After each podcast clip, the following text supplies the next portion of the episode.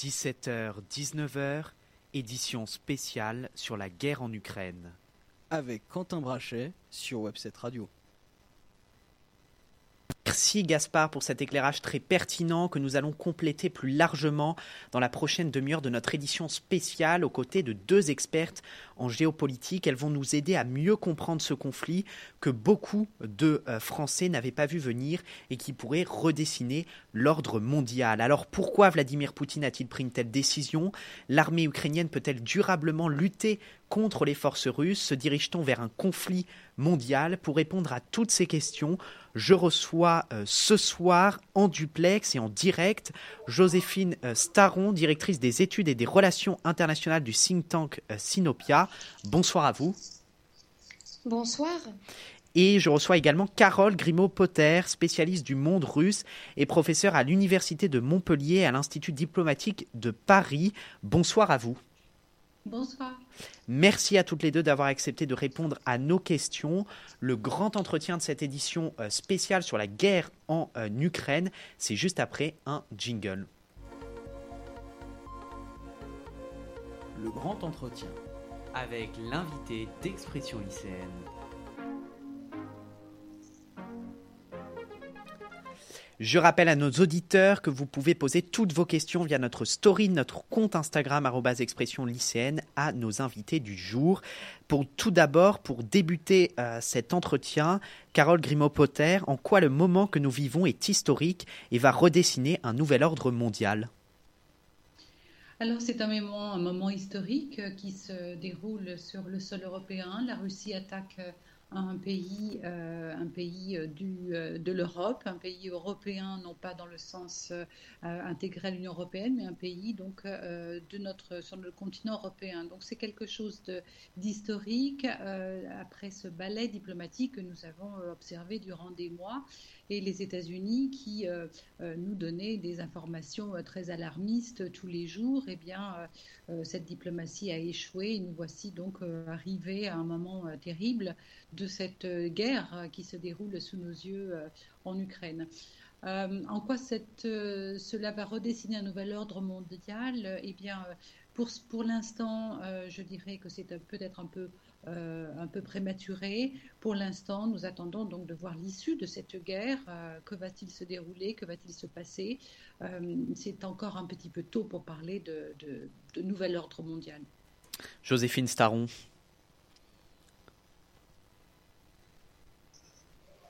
Oui, alors euh, pour compléter ce qui vient d'être dit, qui est très juste, hein, euh, il y a euh, également un enjeu lié à l'Union européenne en tant que telle aujourd'hui. L'Ukraine demande à l'Union européenne d'accélérer le processus d'adhésion. Bien évidemment, cela va à l'encontre de tout ce que souhaite Vladimir Poutine, hein, puisque, comme ça a été rappelé, c'est l'une des causes de cette guerre, en plus de l'adhésion, du risque d'adhésion à l'OTAN. Euh, mais donc la question qui va se poser aux Européens prochainement et qui pourrait redessiner un peu les, les, règles et la carte hein, de l'Union européenne, c'est est-ce que l'Ukraine, euh, si tant est que cette guerre se, stabilise ou, se termine, est-ce que l'Ukraine devrait, pourrait rapidement intégrer l'Union européenne? Et là-dessus, euh, les avis sont divergents. Hein. Les processus n'avaient pas, processus n'a jamais abouti. L'Ukraine est toujours restée ce pays neutre.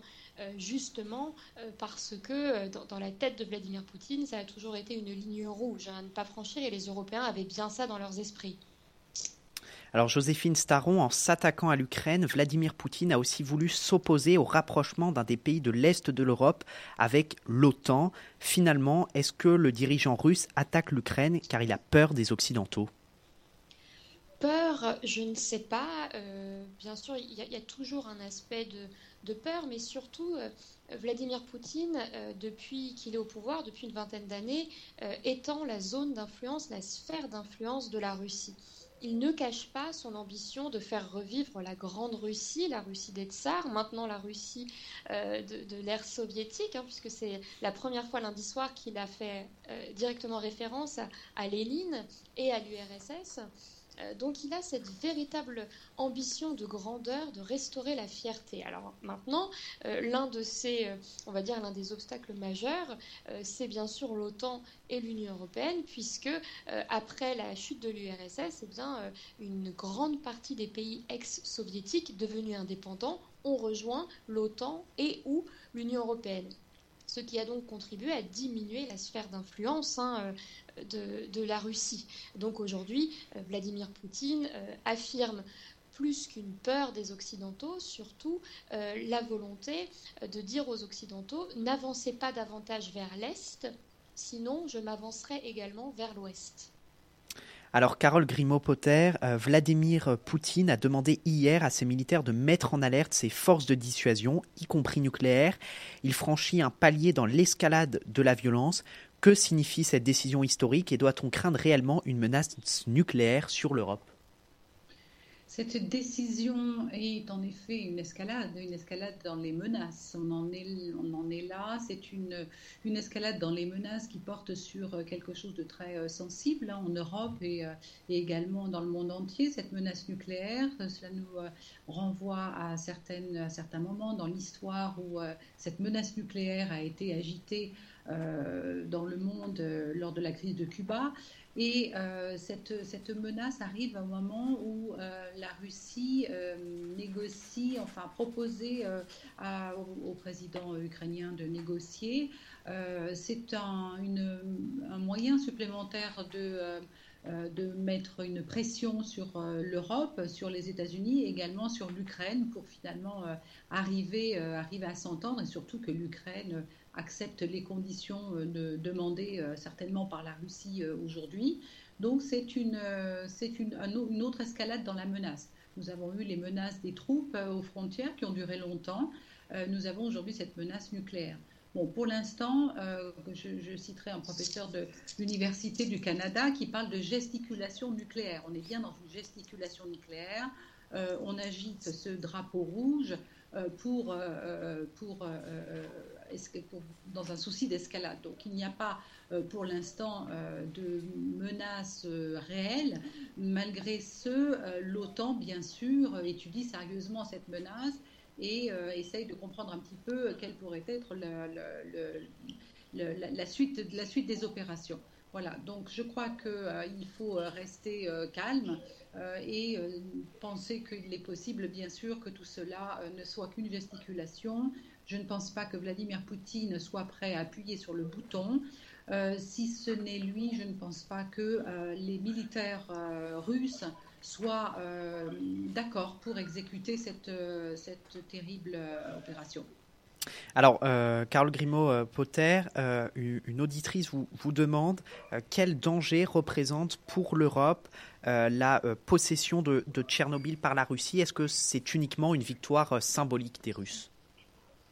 Oui, c'est une victoire symbolique, tout à fait, qui a été bien, euh, qui a été médiatisée, assez médiatisée. D'ailleurs, on l'a vu sur les réseaux sociaux.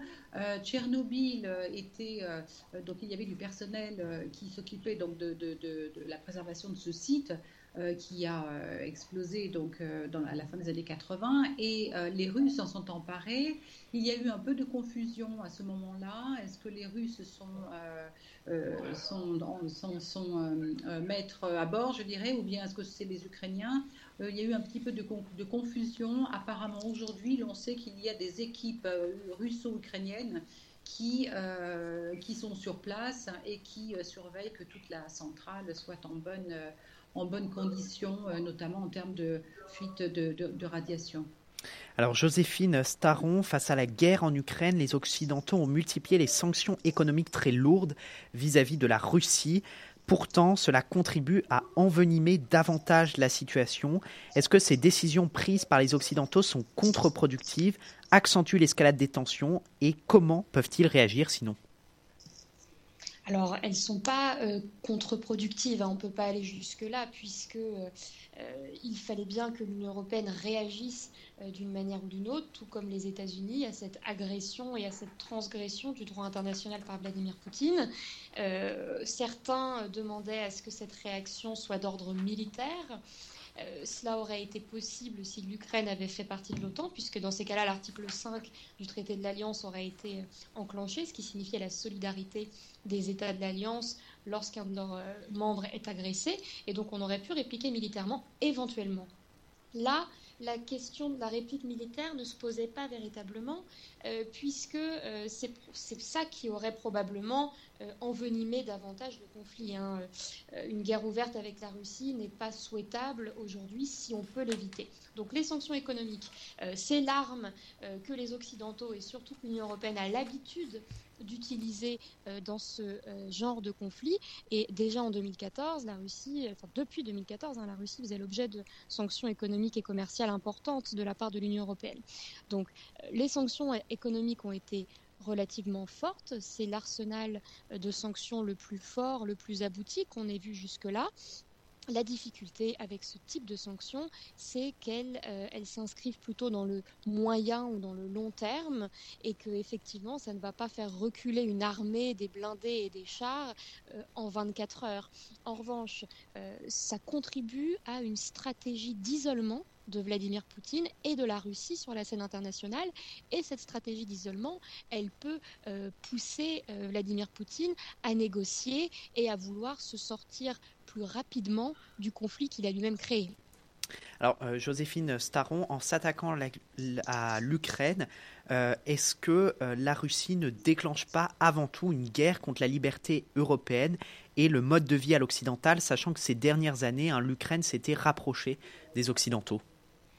Oui, on peut, on peut voir ça comme ça, mais comme je le disais tout à l'heure, c'est surtout une question de, sphère d'influence, hein, davantage que de questions liées aux, aux libertés ou, ou à l'occidentalisation de, la culture, on va dire.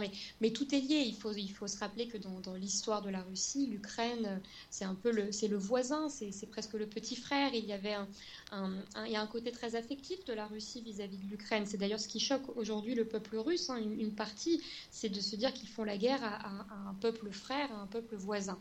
Donc, euh, effectivement, euh, Vladimir Poutine veut euh, ramener dans son giron l'Ukraine, comme il le fait avec la Biélorussie, comme il l'a fait avec la Géorgie. Euh, et, il, y a une, part hein, culturelle, c'est-à-dire euh, effectivement, depuis, de nombreuses années, la Russie, comme la Chine, euh, critique ouvertement euh, le modèle des démocraties libérales euh, qui, caractérisent l'Occident et les accuse notamment de ne pas être suffisamment efficace, de ne pas être suffisamment puissante. Et donc aujourd'hui, par cet acte de guerre, Vladimir Poutine réaffirme finalement la puissance du modèle autoritaire qu'il défend et qu'il aimerait réimposer à l'Ukraine. Alors, euh, Carole Grimaud-Potter, euh, Alexis l'a rappelé tout à l'heure dans sa chronique historique, les relations entre l'Ukraine et la Russie ont toujours été tendues. Au-delà de la crainte euh, d'une expansion de l'OTAN, Vladimir Poutine poursuit-il le rêve d'une grande Russie aussi étendue que l'URSS oui, les relations, il est vrai, les relations entre l'Ukraine et la Russie ont toujours été tendues, surtout depuis 2014 avec l'annexion de la Crimée et euh, le conflit dans le Donbass, à l'est de l'Ukraine, avec ces deux républiques autoproclamées. Donc une, situation très tendue qui, qui, a fini, qui a fini par, par une guerre que l'on voit aujourd'hui. Cette crainte, euh, crainte de l'expansion de l'OTAN, euh, oui, c'est effectivement le sujet numéro un. Euh, que euh, Vladimir Poutine a euh, adressé à l'OTAN au mois de décembre et aux États-Unis au mois de décembre, c'est-à-dire la garantie de sa sécurité. Et la garantie de sa sécurité passe par une non-adhésion de l'Ukraine à l'OTAN ni la Géorgie. Donc ce sont des espaces, comme vous l'avez dit tout à l'heure, des espaces post-soviétiques que la Russie de Vladimir Poutine tente de récupérer dans sa zone d'influence et euh, euh, le, but est également euh, de, de, poursuivre donc une, je dirais plus qu'un rêve, mais un projet, le projet d'Eurasie. Plus que de Grande Russie, on parle de la géopolitique, quand on parle de la géopolitique de la Russie aujourd'hui, c'est plutôt le projet d'Eurasie. Donc Eurasie, qu'est-ce que c'est? C'est un immense espace qui comprend donc la Russie, l'Asie centrale, qui comprend également la Chine et toute cette, toute cette partie du monde poserait un, ferait contrepoids. Enfin, le projet serait que cette Eurasie fasse un contrepoids à la logique américaine, l'Europe de l'Ouest. Donc ce projet d'Eurasie englobe l'Ukraine, englobe la Biélorussie, englobe l'Ukraine et euh, avec Moscou euh, en son centre. En son centre. Moscou serait donc le, centre de cette, de cette Eurasie, de ce, de ce projet. Euh. Carole Grimaud-Potter, est-ce que du coup, par rapport à ce que vous disiez, il y a un risque que la, la, Russie étende son invasion plus vers l'ouest de, de l'Europe hein? On sait que par exemple des pays comme la Géorgie sont, sont, sont assez inquiets. Oui, la Géorgie peut légitimement être inquiète. Euh, elle a vécu cette, euh, cette, guerre, elle a vécu une guerre éclair de cinq jours, donc en 2008, par la Russie. Euh, et aujourd'hui, deux petites régions au nord sont occupées par les troupes russes, l'Abkhazie et l'Ossétie du Nord. Donc oui, légitimement, la Géorgie a peur. La Géorgie demande l'intégration euh, dans l'OTAN euh, depuis euh, de nombreuses années. Pour l'instant, ce n'est pas le cas. Donc, on peut se demander effectivement si Vladimir Poutine ne va pas viser la Géorgie dans, son prochaine, dans ses prochaines aventures militaires. Et non seulement la Géorgie, mais je pense aussi à la Moldavie. La Moldavie est de la même façon cette petite bande au nord de la Moldavie, la Transnistrie, qui euh, est occupée également par les troupes, euh, les troupes euh, russes. Donc l'on peut, peut évidemment se poser la question pour ces, deux, pour ces deux pays, la Géorgie et la Moldavie, à savoir est-ce qu'elle ne serait pas dans la prochaine, la prochaine liste. Donc bien sûr, je ne suis pas la seule à m'être posé la question. L'Union européenne, les États-Unis surveillent étroitement ces régions, surveillent étroitement les mouvements de troupes qui pourraient euh, euh, s'y passer et effectivement euh, certainement des, des moyens pour éviter, éviter que l'on revoie ces images dans, dans ces autres pays. Alors Joséphine Staron et Carole Grimaud-Potter, je vous propose de faire une courte pause dans, dans, dans cet entretien pour écouter la, la chronique enregistrée de, de, Flavie consacrée au portrait de, de Vladimir Poutine. On, on écoute ça et, et on se retrouve juste après. Vladimir Poutine est né en 1952 à Leningrad, actuellement Saint-Pétersbourg, dans une famille modeste d'ouvriers. Très sportif, il pratique notamment le judo et le sambo, un sport de combat russe qui lui permet de participer à de nombreuses compétitions. Plus tard, il décide de suivre des études de droit à l'université de Leningrad et obtient son diplôme en 1975. Suite à cela, Vladimir Poutine débute sa carrière comme officier du KGB. En 1985, il est affecté au service de contre-espionnage de Dresde, au sein de la République démocratique allemande. Il passe là-bas 5 ans sous le nom de l'officier Platov et obtient le grade de lieutenant-colonel. Il assiste ainsi à l'explosion de l'URSS. Après sa vie d'espion, l'ancien cadre du KGB entre en politique. De retour en Russie, il devient notamment le premier adjoint du maire de la ville de Leningrad, devenu aujourd'hui Saint-Pétersbourg. De plus en plus influent, il se fait remarquer par Boris Elstine qu'il rejoint en 1996 à la présidence russe à Moscou. Il dirige notamment le FSB, le service fédéral de sécurité, qui remplace le KGB, avant d'être nommé Premier ministre de la Fédération de Russie en août 1999. Quelques mois plus tard, suite à la démission de Boris Elstine en décembre, il assure la présidence par intérim. En 2000, Vladimir Poutine est élu dès le premier tour deuxième président de la Fédération de Russie, puis réélu en 2004. Ces deux mandats permettent au pays de se relever économiquement, Vladimir Poutine souhaitant rendre à la Russie sa grandeur d'antan. Pour lutter contre l'exil fiscal des oligarques financiers, il emprisonne certains d'entre eux, dont l'ancien président du groupe pétrolier Yukos, et de plus, ses mandats sont marqués par les deux guerres avec la Tchétchénie. Lors de la campagne présidentielle de 2008, Vladimir Poutine désigne Dimitri Medvedev comme son successeur légitime à la présidence de la Russie sous la bannière du parti Russie Unie, à condition qu'il soit nommé Premier ministre en cas de victoire. Dimitri Medvedev l'emporte dès le premier tour et confie donc la présidence du gouvernement russe à Vladimir Poutine. Puis en 2012, Vladimir Poutine est à nouveau élu président de la Fédération de Russie, puis réélu en 2018. Au cours de cette période, il s'efforce de restaurer l'influence russe sur la scène internationale. D'une part, dans le cadre de la guerre du Donbass, à la suite d'un référendum contesté, il permet le rattachement de la péninsule de Crimée à la Russie, acte souvent perçu comme une violation du droit international. D'autre part, il implique militairement la Russie dans la guerre civile syrienne en soutien au régime de Bachar al-Assad. En 2020, il fait approuver par référendum un changement constitutionnel lui permettant notamment d'effectuer deux autres mandats présidentiels. Finalement, concernant sa popularité, selon un sondage rallié par Foreign Policy, 72% des Russes soutiennent Poutine et sa politique. Alors, Joséphine euh, Staron, euh, certains décrivent Vladimir Poutine euh, comme un fou, d'autres le présentent comme un fin stratège. Alors, quel homme est-il et jusqu'où est-il prêt à aller? C'est vrai qu'on s'est beaucoup posé la question ces derniers temps. Hein. disons qu'avant l'invasion de, de l'Ukraine, euh, on dépeignait Vladimir Poutine comme un fin stratège euh, raisonné et dont les ambitions étaient claires.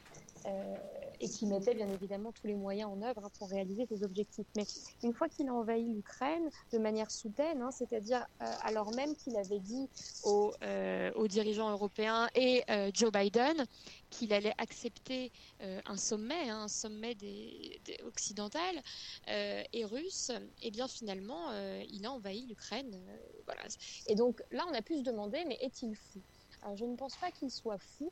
L'avenir nous le dira. Bien évidemment, si demain il ne s'arrête pas euh, à l'Ukraine et qu'il entre par exemple dans un pays de l'OTAN, on pense aux pays baltes, on pense à la Pologne, à la Hongrie, à la Roumanie, euh, là on pourrait parler de folie puisque euh, s'attaquer à un pays de l'OTAN, c'est, ça veut dire activer tous les leviers et notamment les leviers militaires hein, dont disposent les Occidentaux pour se défendre.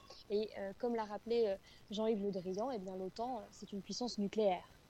Donc, euh, nous verrons bien, euh, mais je ne pense pas, euh, étant donné son histoire, qu'il soit fou, d'autant que, encore une fois, ça fait 20 ans qu'il ne cache pas ses ambitions pour la Russie.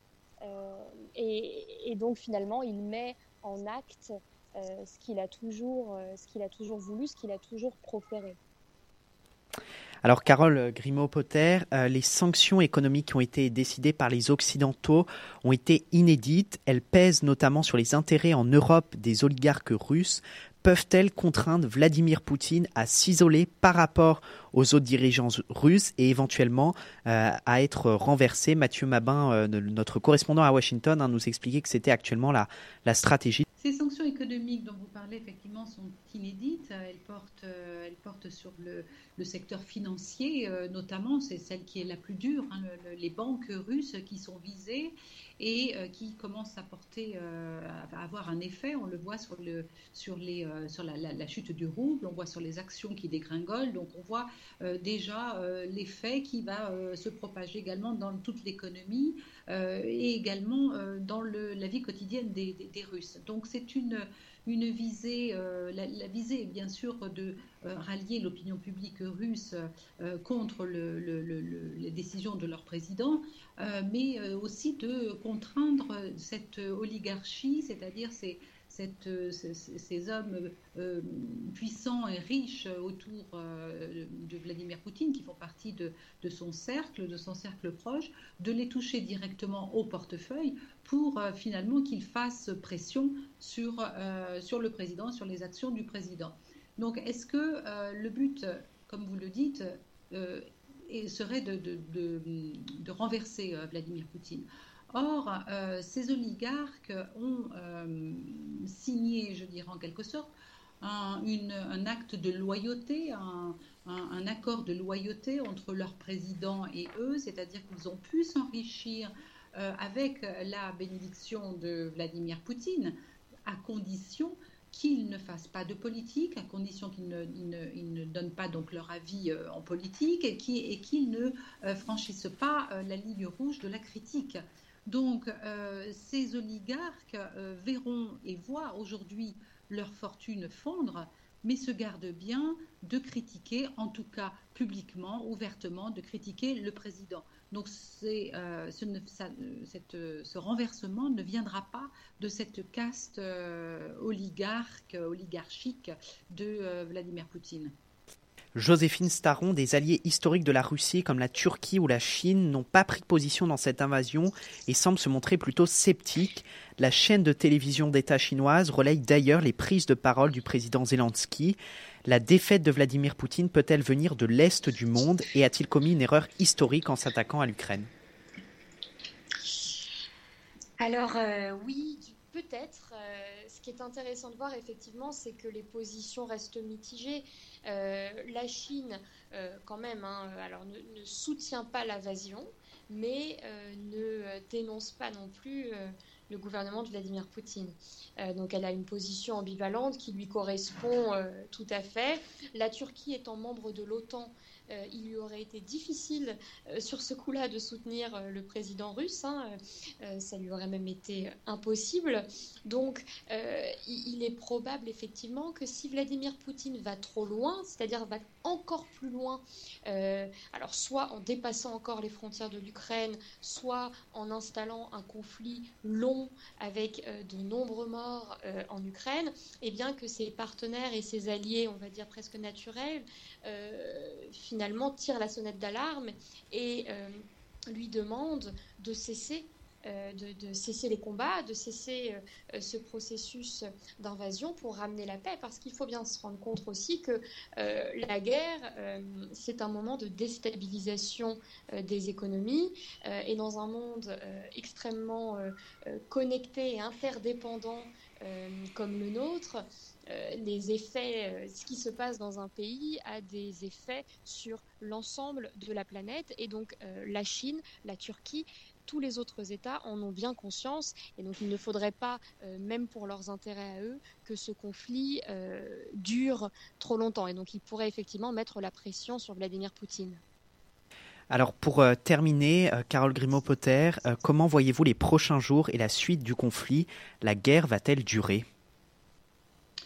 J'ai bien peur que la guerre dure encore quelque temps. Euh, nous voyons la détermination euh, des Ukrainiens dans leur résistance, nous voyons la détermination des Russes dans euh, leur attaque, nous voyons également la détermination des Européens à aider l'Ukraine. Donc ce conflit risque de durer. Euh, malheureusement, ce conflit risque de durer jusqu'au moment où euh, peut-être une entente est euh, trouvée, mais pour l'instant, on ne voit pas trop l'issue. La diplomatie a échoué. on voit aujourd'hui donc les, la partie ukrainienne et russe se sont rencontrées, mais nous n'avons pas nous n'avons pas encore d'informations à ce sujet. On voit que il est peut-être encore possible de dialoguer. Donc nous allons, euh, je l'espère, euh, voir d'autres euh, tentatives de ce côté-là. Donc la, diplomatie, le dialogue, et puis essayer de, faire une pause, une trêve dans, cette, dans cette guerre. Donc euh, les prochains jours vont ressembler certainement à ce que nous avons déjà vu. Euh, si le dialogue euh, n'a pas pu aboutir entre les Russes et les Ukrainiens aujourd'hui, il se peut qu'il y ait une, intensification des, des, des, attaques russes en Ukraine et une résistance ukrainienne qui s'organise mieux et une, aide euh, militaire. On le sait, l'Union européenne va euh, acheter donc des armes pour les euh, livrer à l'Ukraine. Donc nous ne sommes pas prêts, hélas, de voir ce conflit s'arrêter dans les prochains jours. Merci Caroline Grimaud-Potter et Joséphine Staron pour votre participation très enrichissante ce soir. Merci à vous. Merci. Merci, bonne soirée. Alors nous allons entamer dans quelques euh, instants euh, notre demi-heure politique où nous entendrons les réactions des responsables jeunes autour des candidats à la présidentielle et où nous nous demanderons quelles seront les conséquences de cette guerre en Ukraine sur la campagne électorale en cours. Mais avant cela, dans une émission particulièrement dense, je vous propose de souffler un peu en musique avec Caroline de Vianney. On se retrouve juste après dans Expression lycéenne. 17h, 19h, édition spéciale sur la guerre en Ukraine. Avec Quentin Brachet sur Webset Radio.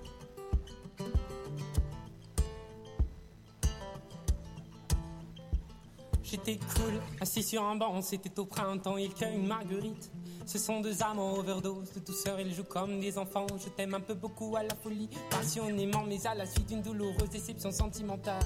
D'humeur chaleureuse, je devenais brutal. La haine d'un être n'est pas dans nos prérogatives. Tchernobyl, nos débits, jalousie radioactive. Caroline était une amie, une superbe fille. Je repense à elle, à nous, à nos cornets vanille, à sa boulimie de fraises, de framboises, de myrtilles, à ses délires futiles, à son style pacotille. Je suis l'as de trêve qui pique ton cœur. L'as de trèfle qui pique ton cœur. L'as de trèfle qui pique ton cœur. Caroline. L'as de trèfle qui pique ton cœur. L'as de trèfle qui pique ton cœur. L'as de trèfle qui pique ton cœur. Caroline. Je cherche votre bonheur. Je suis l'homme qui tombe à pic.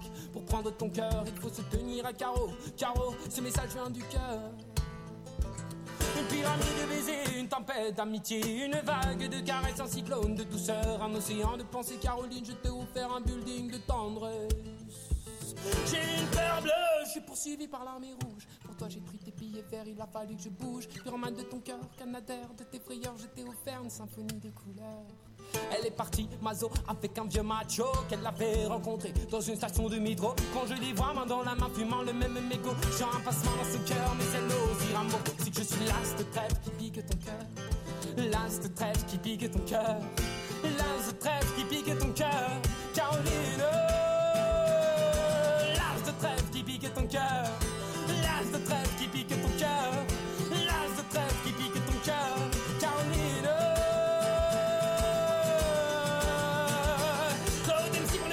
j'enlève te rire à gamme fine. Pour te parler d'une amie qu'on appelle Caroline. Elle était madame, elle était ma cam, elle était ma vie. Ta mine, elle était ma drogue, ma dose, ma coke, mon crack. On a fait ta mine, Caroline.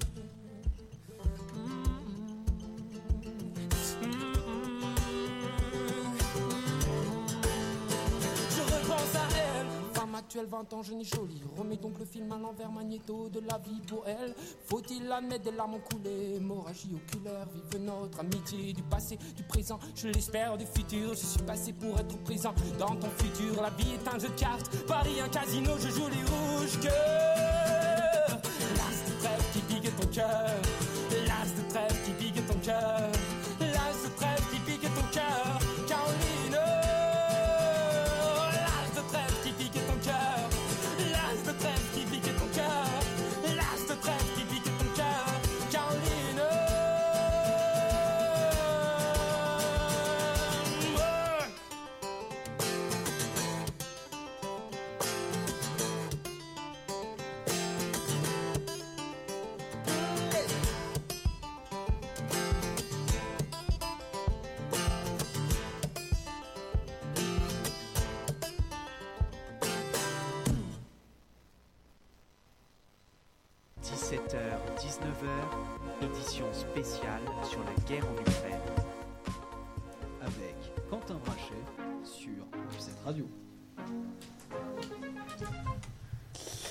De retour dans euh, Expression euh, lycéenne et au sein de notre édition spéciale ce soir consacrée à la guerre en Ukraine. Continuez, chers auditeurs, à réagir via notre story Instagram d'Expression lycéenne ou par Twitter en mentionnant le compte e lycéenne. Euh, alors, euh, nous entamons notre dernière partie d'émission où nous allons nous intéresser ce soir aux réactions des jeunes politiques suite à cette invasion de l'Ukraine. Elles ont été évidemment nombreuses et l'ensemble de la classe politique condamne cet acte de guerre mené par Vladimir Poutine. Alors, cependant, certains euh, candidats, Valérie Pécresse en tête, accusent certains de leurs adversaires, Éric Zemmour, Marine Le Pen ou encore Jean-Luc Mélenchon, d'ambiguïté sur la question et se demandent s'il ne serait pas nécessaire de reporter cette élection. Dans tous les cas, la guerre aux portes de l'Europe est devenue omniprésente dans le débat public euh, français. Pour en parler, je reçois deux jeunes politiques ce soir. Tout d'abord, euh, Simon Blin, membre fondateur des Jeunes avec Taubira. Bonsoir Simon. Bonsoir. Et puis Vendry de Guerpel euh, de Génération Zemmour est aussi notre invité. Bonsoir Vendry. Merci beaucoup de nous recevoir. Euh, alors ma première euh, question euh, sera simple ce soir, chacun à votre tour. Comment avez-vous réagi tous les deux jeudi matin à l'annonce de l'invasion russe en Ukraine? Quelles ont été vos premières réactions, Simon? Bah, pour moi, c'était déjà impensable, hein, une, une guerre comme ça qui, qui, se déclenche aujourd'hui. Pour nous, c'était vraiment quelque chose de passé. hein. On est, on est citoyen européen avant tout. L'Europe, c'est avant tout un projet de paix. Pour nous, c'est quelque chose qui s'est arrêté peut-être à- au crépuscule de la Deuxième Guerre mondiale. Euh, voilà, aujourd'hui, on, fait face à la réalité des choses, des photos, le choc des images, le poids des images, et on se rend compte que bah non, c'est bel et bien réel. Et euh, voilà, il va falloir répondre à, tous ces enjeux, accueillir euh, les personnes euh, qui sont dans le besoin, et, voilà, prendre les mesures adéquates pour, euh, pour ce conflit, enfin pour, pour le stopper le plus rapidement possible. Vendry. Alors moi, euh, je me suis réveillé euh, avec la tête dans le téléphone sur Twitter à regarder euh, comment ça se passait. Bah, tout d'abord, m- moi, j'ai trouvé ça euh, euh, vraiment triste pour le peuple ukrainien parce que euh, je pense qu'ils s'y attendaient pas, personne ne s'y attendait. Tous les experts, les, experts en affaires étrangères ne s'y attendaient pas non plus, les politiques aussi. Et aujourd'hui, j'ai envie de dire, bah, qu'est-ce qu'on va faire maintenant pour, euh, pour, euh, pour désarmer ce conflit et pour, pour faire ensemble de retrouver la paix et qu'elle soit durable. c'est la première fois depuis la Seconde Guerre mondiale qu'on a une guerre comme ça à 2000 km de Paris. On a nos, on a nos, on suit cette guerre sur nos, sur nos téléphones portables comme si c'était une série Netflix. En fait, derrière, il y a des vies humaines, il y a, il y a des, il y a des conflits violents, il y a des familles qui se déchirent. Donc voilà, moi je veux qu'on trouve en, tout cas des solutions pour, que, pour apaiser ce conflit. Alors Alexis va mener à mes côtés cet euh, entretien qui sera découpé en deux parties. Euh, Alexis vous interrogera d'abord sur le conflit en lui-même, recueillera vos ressentis, puis nous nous attacherons dans un second temps à en étudier les conséquences sur la vie politique française. Alexis, c'est à toi. Oui, effectivement, dans ce mouvement euh, historique, pour reprendre les mots euh, d'Emmanuel Macron, l'heure est bien évidemment à l'union autour de nos principes démocratiques euh, et autour du peuple ukrainien, et quel que soit le parti que vous soutenez. cependant, au-delà des mots du président de la République, pensez-vous que les sanctions prises par la France, donc c'est-à-dire l'envoi de matériel, d'éventuelles troupes peut-être, des sanctions économiques, soient assez conséquentes? Alors moi je considère déjà que la France doit rééquilibrer euh, ses relations entre les États-Unis et la Russie. Elle doit dénoncer fermement ce qu'a ce fait la Russie, c'est-à-dire de prendre le choix d'envahir euh, euh, l'Ukraine. maintenant, je pense que nous avons aussi notre responsabilité en tant que membre de l'OTAN, en tant que Français, de se dire qu'on n'a peut-être pas complètement écouté les revendications des Russes. Euh, sur notamment l'expansion de l'OTAN, etc. Et donc euh, moi je pense et je considère que on aurait pu éviter ce conflit, on, aurait pu le faire en, portant une voix forte et, euh, et, distincte. et donc c'est pour ça qu'aujourd'hui Eric Zemmour propose notamment d'envoyer, enfin à proposer en tout cas en réaction de que Macron se rende à Kiev et à Moscou pour pour jouer un rôle dans cette dans, cette, dans ce retour vers la paix et dans ces négociations pour trouver tout de suite un cessez-le-feu. Et, et enfin voilà. Simon oui, au-delà de, la place de, conciliateur euh, que, souhaite jouer Emmanuel Macron, euh, je pense que c'est plutôt l'Europe qui doit s'affirmer aujourd'hui. Euh, il y a plusieurs choses. Il y a, la réponse immédiate à la guerre. donc la priorité, ça ne doit pas être de, fournir forcément des armes à l'Ukraine, mais plutôt de, tout faire pour qu'il y ait un cessez-le-feu et lancer des négociations efficaces pour, pour enrayer euh, sur le long terme cette, euh, cette guerre. Et la deuxième réponse immédiate qui doit être donnée, c'est une réponse humanitaire pour venir en aide à, toutes euh, ces personnes qui sont dans un besoin immédiat, dans un besoin de survie.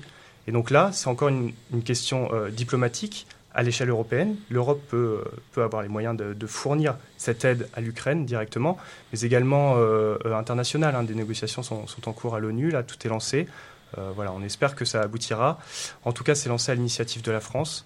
Euh, c'est une bonne chose et euh, j'espère que, j'espère que voilà, des actes seront pris, des actes forts seront pris très rapidement. Oui, donc la France fait partie euh, de l'OTAN, l'alliance militaire chapeautée par les États-Unis, donc qui s'oppose donc à Vladimir Poutine dans cette crise. Qu'est-ce que vous pensez de la place de la France dans l'OTAN? Est-ce qu'elle doit rester auprès des États-Unis ou plutôt être dans un rôle de médiation? Moi, je considère que bah, justement la France doit rééquilibrer ses, relations entre la Russie et les États-Unis, donc quitter l'OTAN, puisque c'est, euh, enfin, Poutine nous voit comme le, caniche des États-Unis, finalement, euh, parce qu'on fait partie de l'OTAN. Et, en fait, on, a les moyens, en tout cas, de, s'affirmer, parce que bah, on, est déjà une puissance nucléaire. On est euh, membre du Conseil de sécurité de l'ONU, ce qui n'est pas donné à tous les pays. Et moi, je considère qu'aujourd'hui, pour pouvoir peser, il faut aussi euh, enfin, montrer aussi ses bras. Et donc, euh, ça passe par, euh, par augmenter le budget de, de, la défense. il est de 41 milliards, je crois. Eric Zemmour propose de, de monter à 70 milliards d'ici 2030. L'Allemagne l'a fait en, simplement une journée. Ils ont choisi d'augmenter leur budget à 100 milliards de à 100 milliards d'euros. enfin, voilà, d'euros. c'est plus le Deutsche Mark. Ouais, c'est ça. Euh, donc voilà, je pense que c'est, il faut passer par là pour avoir une voix forte et indépendante. Et donc euh, on doit ni se soumettre à la Russie, ni se soumettre aux États-Unis, ni à aucun autre pays. Et, euh, et oui, notre, but aussi, c'est, c'est, de, d'aider le peuple ukrainien qui part notamment en Pologne. Et donc oui. nous, on veut aider le peuple ukrainien parce qu'on considère qu'il a été envahi sans grande raison. Oui, Simon déjeune avec Taubira. Oui, alors bah, c'est vrai que la question de l'OTAN est, vraiment compliquée. On pourrait prendre plusieurs heures pour, pour en discuter. Euh, L'OTAN a été créée euh, à la fin de la Deuxième Guerre mondiale. Pourquoi? Parce que l'Europe n'avait pas les moyens de se défendre et qu'il y avait cette menace à l'Est. donc l'Europe a été placée sous le parapluie nucléaire des États-Unis. Aujourd'hui, c'est peut-être un peu caduque. Hein. La France a, la force nucléaire, même si bon, l'idée c'est un peu d'oublier toutes, toutes, ces armes-là. Hein. mais au-delà de l'OTAN, c'est plus l'Europe qui doit s'affirmer. Et moi, je ne parlerai pas forcément d'un rééquilibrage euh, en faveur de, la Russie, mais plus euh, de, l'indépendance de l'Europe vis-à-vis de ces deux grandes puissances. Euh, la France a, une voix au Conseil de sécurité de l'ONU, les États-Unis aussi, la Russie également. Voilà, la France, au-delà de ça, l'Europe est une grande puissance et doit s'affirmer sur, sur les questions de défense et de sécurité. Il euh, faut rappeler quand même qu'il y avait euh, l'Europe, euh, l'Europe de la défense, c'est un projet qui a été lancé dès le début des années 50, et c'est la France qui a fait échouer ce projet-là. Angela, Merkel, ces dernières années, a, relancé l'idée, a fait émettre ça et l'a fait émerger dans les débats. Aujourd'hui, on se rend compte au fur et à mesure que c'est quelque chose qui doit s'imposer et qui va s'imposer naturellement. L'Europe s'est fait, fait dans les crises et, elle sera le résultat apporter à toutes ces crises, disait Jean Monnet, un père fondateur, hein. euh, bah voilà, peut-être que ce sera une des conséquences euh, qu'on devra tirer de, cet épisode. Alors qu'on vient d'apprendre à l'instant que la Russie serait exclue euh, de la Coupe du Monde au Qatar en, en, 2022. Alexis et donc, est-ce que vous pensez du coup que l'Union européenne, en l'état actuel, est dans la capacité de faire face à une crise militaire comme ça à, ses portes? Moi, moi j'ai plutôt l'impression que non, enfin, parce que depuis le début, là, J'ai l'impression qu'on joue aucun rôle en fait et qu'on ne fait rien. Euh, moi, je considère que l'OTAN euh, ne marche plus. Moi, j'ai été euh, plutôt satisfait de l'intervention de, Nicolas Sarkozy quand il est sorti de l'Elysée, quand, il a été invité par Emmanuel Macron avec François Hollande. Il a dit que l'OTAN ne marchait plus. Il a, il a dit qu'il fallait essayer, enfin en tout cas, d'avoir assez d'imagination pour créer un espèce de nouvel ordre mondial. qui puisse installer une paix durable. on l'a vu, l'OTAN ne marche pas. il y a eu un échec aussi en Afghanistan. là, l'Ukraine donc euh, oui, c'est à nous de réinventer aussi euh, quelque chose, qui en tout cas un appareil qui fasse que euh, la paix revienne et, durablement. donc Zelensky, donc le président ukrainien, a demandé une intégration sans délai à l'Union européenne et la présidente de la Commission européenne donc y est favorable. Est-ce que vous pensez que c'est une bonne idée ou qu'au contraire ça a plus accéléré les tensions avec la Russie? Bah, moi, je me mets à la place du président ukrainien. Euh, forcément, je vais essayer de chercher des soutiens euh, euh, de, mes confrères européens. Maintenant, je ne suis pas forcément sûr à 100% que ce soit la bonne solution parce que justement, moi, je suis plutôt pour un rééquilibrage entre les États-Unis, l'Europe et, la Russie. Et ne faisons pas la même erreur que ce que nous avons fait en n'écoutant pas, pas Poutine. Simon. Ouais, en effet, c'est normal et c'est tout naturel que l'Ukraine demande cette adhésion en urgence. Euh, maintenant, euh, l'Union européenne a des procédures d'adhésion, je crois que c'est l'article 49 du, traité sur l'Union européenne. Euh, donc voilà, ça demande l'unanimité des, États membres. je ne sais pas si cette unanimité sera, trouvée très rapidement. En tout cas, c'est une procédure plutôt longue au départ. mais en tout cas, c'est révélateur. Hein. ça montre que, l'Union n'est pas prête à faire face à ce genre de situation. sa politique de, de voisinage montre ses limites. Et voilà, il va falloir réformer le droit européen, le compléter euh, pour faire face à ces choses-là. On va voir, hein, peut-être que l'Union européenne va sortir des choses de son chapeau. Hein. Euh, on se souvient au début de la crise sanitaire, elle n'a pas la compétence de la santé, c'est les États membres qui, la détiennent. Et pourtant, elle a réussi à agir, elle a réussi à organiser tout ça et à, foutre un peu moins de bordel. Et voilà, elle a agi très tardivement. Moi, surtout, enfin en fait, moi je considère pas qu'il faille donner plus de pouvoir à l'Union européenne et à l'Europe parce que euh, bah, tout simplement parce qu'en fait ça ne marche pas et, et moi justement j'ai envie de, de, remontrer en fait l'importance aussi des frontières l'importance de la souveraineté. Et on le voit euh, les, le, les, frontières n'ont jamais été aussi euh, aussi enfin on n'a jamais autant dit que les frontières étaient importantes avant qu'il y ait une, une invasion de l'Ukraine par la Russie. Et donc voilà rappeler le, le, le sens et pourquoi l'existence des enfin pourquoi est-ce que les frontières existent Alexis, une, dernière question. Euh, une dernière question. Donc, euh, donc, Poutine qui a annoncé euh, mettre donc sa force nucléaire en alerte, donc faisant planer le risque de la menace nucléaire, comme pour la crise des missiles de Cuba. Qu'est-ce que vous pensez du rôle de la France justement en puissance nucléaire? Bah, nous, on est une puissance nucléaire, donc il faut aussi qu'on puisse répondre de manière proportionnée. Enfin, moi perso, quand j'ai eu cette, cette annonce, bah, j'étais un peu, un peu flippé. Enfin, comme, comme tous les jeunes, je pense, et comme tout, tout Français, tout citoyen normal. Oui, maintenant il faut aussi montrer que bah, on, a, on, a aussi, on est aussi une puissance euh, euh, de dissuasion parce qu'on a l'arme nucléaire et on l'a depuis longtemps, on la maîtrise bien, etc. Et donc, euh, enfin, je crois qu'il y a un rapport qui disait que la, les, la puissance nucléaire des de, de la Russie euh, pouvait euh, frapper euh, toutes les capitales de l'Europe, Oui. hormis euh, Madrid et, euh, Lisbonne. Donc en fait, ça peut toucher Paris. Donc, euh, autant montrer que nous aussi on est puissants et que Poutine euh, n'a pas euh, tous les droits euh, sur l'Europe. Alors, bah ouais, de mon côté, je, bah, je partage pas trop cet avis. Hein. Je pense pas que, que d'escalade en escalade, on va trouver une solution, surtout avec quelqu'un comme Poutine qui, qui est totalement déraisonnable et, et impossible à, calmer. hein. On l'a vu, Nicolas Sarkozy, les premières fois qu'il l'a rencontré, il y allait en disant euh, Bon, euh, Poutine, je vais le calmer, vous allez voir, euh, regardez mes gros bras. Il est ressorti, il avait la larme à l'œil pour sa conférence de presse. Donc, non, non, Poutine, c'est quand même un, animal politique, on le raisonne pas comme ça. Donc, non, pour nous, la solution serait plus la désescalade, un cessez-le-feu immédiat, des négociations. Euh, même si l'issue des négociations est, est incertaine. Euh, et au-delà de ça, l'urgence, c'est euh, activer euh, la directive européenne de 2001 qui, qui- offre un statut euh, euh, de réfugié, des visas à, toutes ces familles euh, ukrainiennes qui sont dans le besoin, les accueillir comme il faut et, et- et voilà, enrayer ce conflit le plus rapidement possible, encore une fois. Alors je vous propose désormais euh, de, passer aux, questions plus politiques sur la, campagne présidentielle et les répercussions de, cette invasion russe en, Ukraine sur, euh, sur cette campagne. Euh, donc la campagne présidentielle sera évidemment bouleversée et centrée sur ces questions-là. On va donc élire plus que jamais en la personne du président de la République le chef des armées euh, françaises. Est-ce que cette situation inédite pourrait permettre aux Français de prendre davantage en compte la gravité et l'importance de cette élection? Va-t-on vers une diminution de l'abstention? Et comment sensibiliser sur les problématiques d'affaires internationales? Alors, moi, déjà, je voulais juste rappeler, on a jusqu'au 2 mars et au 4 mars euh, donc en mairie pour euh, s'inscrire sur les listes électorales. Et je vous invite à tous euh, à aller vérifier que vous êtes bien inscrits sur les listes électorales parce que les jeunes sont, font souvent pas trop gaffe à ça. Bah ouais, d'autant plus, comme tu disais, Quentin, c'est que aujourd'hui, on, va élire un chef de guerre. Enfin, dans, dans ces temps de crise, on élit beaucoup plus un chef de guerre qu'un président de la République. Et euh, bon, Emmanuel Macron, en fait, euh, je pense que ça le sert plus qu'autre chose parce que euh, voilà, il se met en scène comme avait fait le président lors de la crise américain de la crise lors de la crise de Cuba, il prend les photos là à l'Élysée en train de je sais pas si vous avez vu ces Ouais. photos tournées sur les réseaux sociaux.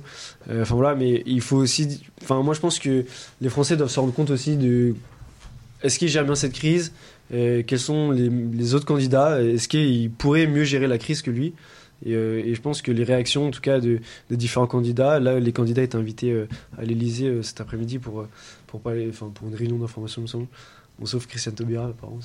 les, 300, les 300 parrainages, c'est aussi un autre problème. Mais euh, enfin, voilà. Ouais, Simon. Ouais, ouais, ouais, ben non, euh, en effet, là on parle de guerre quand même. Enfin, on parle de gens qui meurent. Donc euh, s'appuyer sur ces événements pour faire campagne et pour gagner des voix là-dessus, enfin, ce, serait, ce serait vraiment à gerber. Donc, euh, pourvu que cet événement ne soit pas instrumentalisé, euh, malheureusement on le voit euh, aujourd'hui, en effet, comme tu le rappelles, euh, que c'est le cas, en invitant que les candidats qui sont au-dessus de 300 parrainages. Pourquoi 300 parrainages? Pourquoi pas 250 Pourquoi pas autre chose? Pourquoi prendre les parrainages en compte? Ensuite s'afficher avec les anciens présidents de la République, non, c'est vraiment un acte de communication, un acte de campagne clair. Et voilà, il va s'appuyer là-dessus pour se déclarer candidat. C'est bien dommage. Et en tout cas, euh, j'espère que cette campagne euh, électorale ne tournera pas que sur le sujet sécuritaire, parce que, ok, c'est un enjeu là avec cette menace proche, mais la sécurité, c'est pas le plus gros enjeu de cette campagne. hein. Il y a d'autres urgences. Euh, il y a des gens qui, des jeunes, certains d'entre nous peut-être, qui ont fait la queue au- aux banques alimentaires ces derniers mois. Euh, faut pas l'oublier, c'est encore le cas. hein, la, crise sanitaire n'est pas totalement enrayée.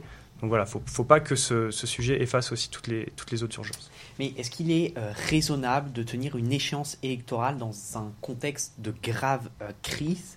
Euh, Justement, tous les sujets que, que vous évoquiez, Simon, risquent d'être balayés. Est-ce qu'on ne devrait pas tout simplement euh, reporter l'élection présidentielle? Non, moi je considère que si on en arrive aussi là, c'est parce que Macron avait, il avait le choix de choisir d'avoir euh, son mandat euh, du, au Conseil de l'Europe, de la présidence du Conseil de l'Europe, de l'Union européenne, pardon. Et moi je considère qu'il aurait pu choisir six mois avant ou six mois après. Si on en est là, c'est aussi un peu à cause de lui. Et je considère que bah, il faut quand même qu'on qu'on qu'on joue, enfin qu'on que, que ces élections soient maintenues, parce que la démocratie doit l'emporter avant, euh, avant les crises euh, militaires, etc., qui se passent à l'autre bout de l'Europe. Simon. Démocratie first, en effet. Euh, et je ne pensais pas qu'on aurait autant de points en commun. Mais euh, ouais, je suis d'accord. Emmanuel Macron a fait le choix euh, de tenir cette présidence-là. Dès le départ, il savait que ça allait être, euh, qu'il allait jouer la campagne là-dessus. hein. Le, le- le clivage euh, pour ou contre l'Europe, c'est sa, c'est sa ligne de bataille. hein. Il va gratter à gauche, il va gratter à droite, et puis euh, face, euh, face aux extrêmes. Euh, voilà, c'est dommage, mais en effet, l'élection présidentielle doit avoir lieu. Euh, la démocratie doit, vivre aujourd'hui plus que jamais. Alors, Vendrick Guerpel, une question plus précisément euh, pour, vous. Éric Zemmour a été ciblé ce week-end par ses adversaires euh, politiques euh, pour des propos passés où il a déclaré rêver, je cite, d'un Poutine à la française ou encore a assuré que Poutine n'envahirait pas l'Ukraine. Votre candidat n'est-il pas ambigu sur, ces questions-là? Et peut-on confier la présidence française à un homme qui soutenait jusqu'à jeudi Vladimir Poutine? Alors déjà, c'est pas la première fois que les, adversaires politiques s'attaquent à Eric Zemmour parce qu'ils vo- ils voient en lui euh, un peu la tête émergente de cette élection présidentielle. Donc euh, non, moi ça, en fait, euh, mais personne ne- ne- n'imaginait, on l'a dit au début, que la, Russie allait envahir, l'Ukraine. Quand il dit qu'il voulait un, quand il disait qu'il voulait un, Poutine à la française. En fait, Poutine, pour les, pour les Russes, il faut, le savoir, c'est un peu euh, la, euh, la figure du, chef de guerre euh, qui va à la chasse avec son ours, qui va. donc il y, a- aussi un côté un peu. oui, c'est lui le chef. Il, y a, une certaine autorité qu'on a qu'on manque, en tout cas en France, et euh, qu'on a beaucoup manqué, euh, notamment sous le, sous le, sous le mandat de François Hollande, qui, qui, n'avait pas cette, cette figure d'autorité, qui faisait pas en tout cas cette figure d'autorité. Et donc, euh, oui, Éric Zemmour veut, veut, veut un veut un président qui fasse figure d'autorité, qui soit ferme, qui sur la scène internationale n'ait pas peur de, de mettre le point sur la, de frapper le point sur la table. Et donc voilà. Mais euh, vous comprenez que, que cette expression fasse tâche quand. Mais c'est sûr voit- que cette expression rattrape quand, quand la Russie envahit, envahit, en- envahit l'Ukraine. Mais euh, moi, je considère pas que ce, ce- ce soit une alerte là-dessus. Alors, euh, oui, si, je peux réagir oui, également. oui. Euh, bon, déjà, la, la- la guerre en Ukraine, hein, elle était plus prévisible qu'on ne le dit depuis le début de cette émission. hein. L'Ukraine est déjà en guerre depuis 2014. Euh, et en fait, c'est qu'une continuité de, de- de ce conflit-là. Euh, on ne savait pas quand est-ce que l'Ukraine allait se faire envahir et à quel, euh, à quel degré, en quelque sorte. Mais on connaissait hein, les, ambitions de Poutine vis-à-vis de, ce- pays et on, savait que le risque pesait, euh, quoi qu'il arrive. Ensuite, en effet, ce qui différencie peut-être Poutine d'un dirigeant français, c'est ce manque de propagande et ce manque de culte de, de la personnalité. Après, est-ce qu'il faut revenir à un régime style URSS et l'instaurer en France? Je ne suis pas sûr. Euh, mais au-delà de ça, euh, l'élection présidentielle, elle pose le choix de, de, de l'humanité ou du repli sur soi. Et nous, en tout cas, on prône euh, le choix de l'humanité et de l'accueil.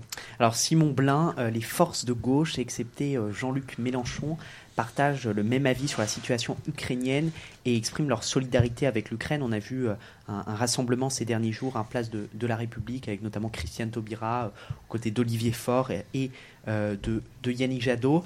Euh, Christiane Taubira est de son côté en panne au, au niveau des parrainages. On se demande si elle va réussir à, à- à les réunir. Alors, est-ce que c'est pas le moment, euh, honnêtement, pour sauver sa campagne et se rallier à un candidat qui partage les mêmes opinions qu'elle sur les affaires internationales? Euh, ouais, alors juste un petit point de rappel, on va pas débattre là-dessus, ça pourrait prendre deux heures, mais Christiane Taubira, elle est arrivée au départ pour faire l'union de la gauche et pour prôner l'union, euh, pour déclencher quelque chose. Euh, avant qu'elle arrive, on ne parlait pas de la gauche dans l'élection présidentielle. Depuis qu'elle est là, on parle de la primaire populaire, on parle de la gauche un peu tout le temps, en bien ou en mal, surtout en mal. mais euh, On parle surtout de Fabien Roussel hein, euh, de- à gauche. Moi, j'ai pas trop entendu parler de Christian Taubira. Voilà. Mais euh, bon, en tout cas, euh, en effet, il y, a il y a la barrière des, des parrainages. Euh, c'est un système d'ailleurs qui est, qui est contesté, contestable. Euh, ce système va, bouger euh, ces prochaines années, hein, même euh, au niveau de la, majorité actuelle. on se rend compte qu'il y a des, incohérences. Au-delà de ça, ces différents candidats à gauche et ces mouvements de rassemblement sur la place de la République, ça mobilise les jeunes. On l'a vu par le passé, Glucksmann a, a fait des grosses campagnes pour, pour défendre la cause des Ouïghours.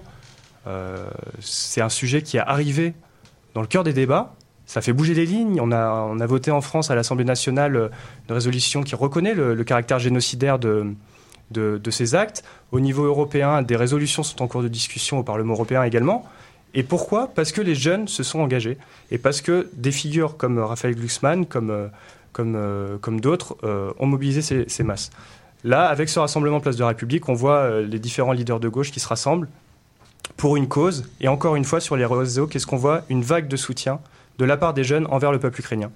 Donc cette union de la gauche, on ne va pas s'éterniser là-dessus, c'est pas forcément le sujet, mais c'est ce que les gens attendent. Euh, plusieurs sondages le montrent, 80% hein. des électeurs de gauche le veulent. Chez les jeunes, c'est encore plus.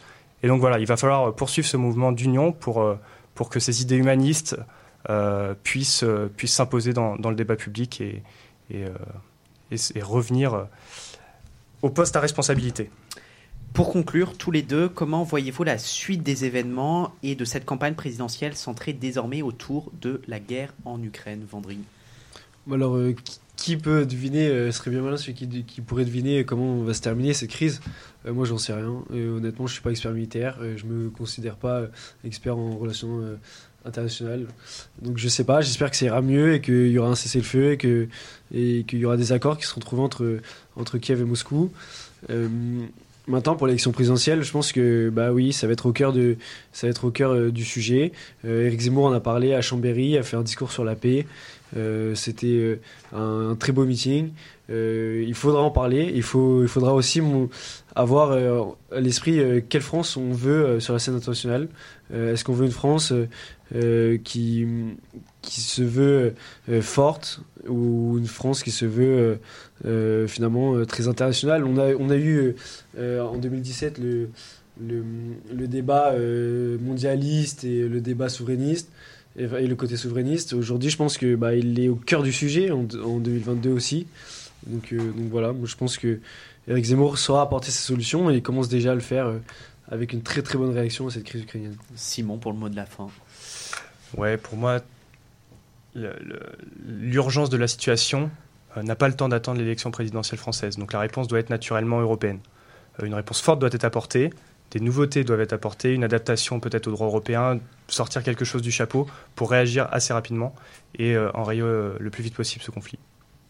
Merci beaucoup Simon Blin des Jeunes avec Taubira, merci de votre participation et euh, Vendry de Guerpel de Génération euh, Zemmour pour votre participation ce soir. On vous souhaite bon courage pour euh, cette campagne présidentielle qui ne fait que commencer. C'est la fin de cette émission spéciale, chères auditrices et chers auditeurs. Nous continuerons sur notre Instagram, expression lycéenne, et sur notre Twitter, e à vous informer heure par heure sur la situation y compris sur notre nouveau compte TikTok, expression lycéenne. Merci à tous les chroniqueurs et à tous nos invités de cette édition spéciale. Euh, on espère que euh, Olivier Védrine, hein, qui devait initialement intervenir dans, notre émission, qui est, je le rappelle, journaliste euh, basé à Kiev en ce moment, va bien. On n'a pas de nouvelles de lui depuis, depuis, depuis ce matin, donc on espère on, espère euh, qu'il va bien. Alors vous retrouverez Expression lycéenne pour la prochaine émission le 11 mars avec notamment le député Les Républicains Robin Reda, soutien de Valérie Pécresse. En attendant, continuez chers auditeurs à varier les points de vue et à éveiller votre esprit critique pour faire attention aux nombreuses fake news qui circulent sur le conflit. Merci à vous pour votre écoute ce soir, bonne soirée et à bientôt. Salut